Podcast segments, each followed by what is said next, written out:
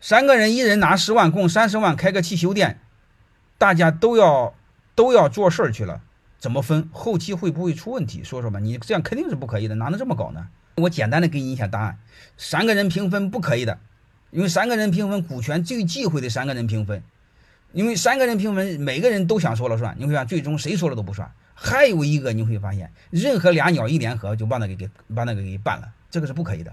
好吧，而且通常哪俩鸟更容易联联合？更是根根据刚才我说的那个，能明白吗？越笨的那俩鸟越容易联合，因为越笨的越弱的鸟越喜欢团结，所以这种结构的话，你们分不好的话，就是最能干的那个鸟被干掉，就老大没了。最经典的是乔布斯，你说乔布斯这么牛逼，为什么被人干了呢？就是因为那几个小鸟团结嘛，他分错股份了嘛，好吧，你这个是不可以的。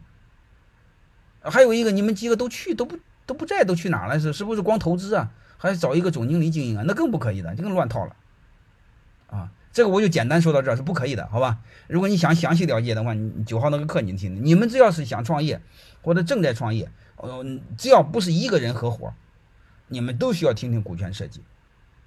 啊，如果你和你老婆关系又不好，又很强势，就是夫妻在一起创业，也需要听听，那很麻烦的。现在离婚率那么高，据说深圳离婚率都百分之七十到八十了，我搞不清楚深圳这么猛。众筹算实股吗？众筹实股干股都行。你说你弄一个小店，它是它是这个个体户的形式，众筹，哎，就是个协议，你乱写写就行了，好吧？特色小吃适合创业吗？特色小吃适合的，是可以的。小本买卖，你要是创小闲的难受的话，非要创业的话，小本买卖是可以的。啊，千万不要做大赔大大大的投资，这个风险太大。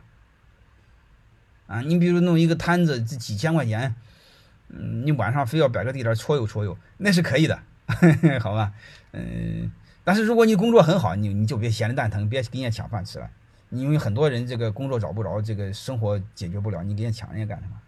如果你解决不了，你非要想试试，嗯，再摆地摊试试，然后然后再再正儿八经的干，这个是可以的。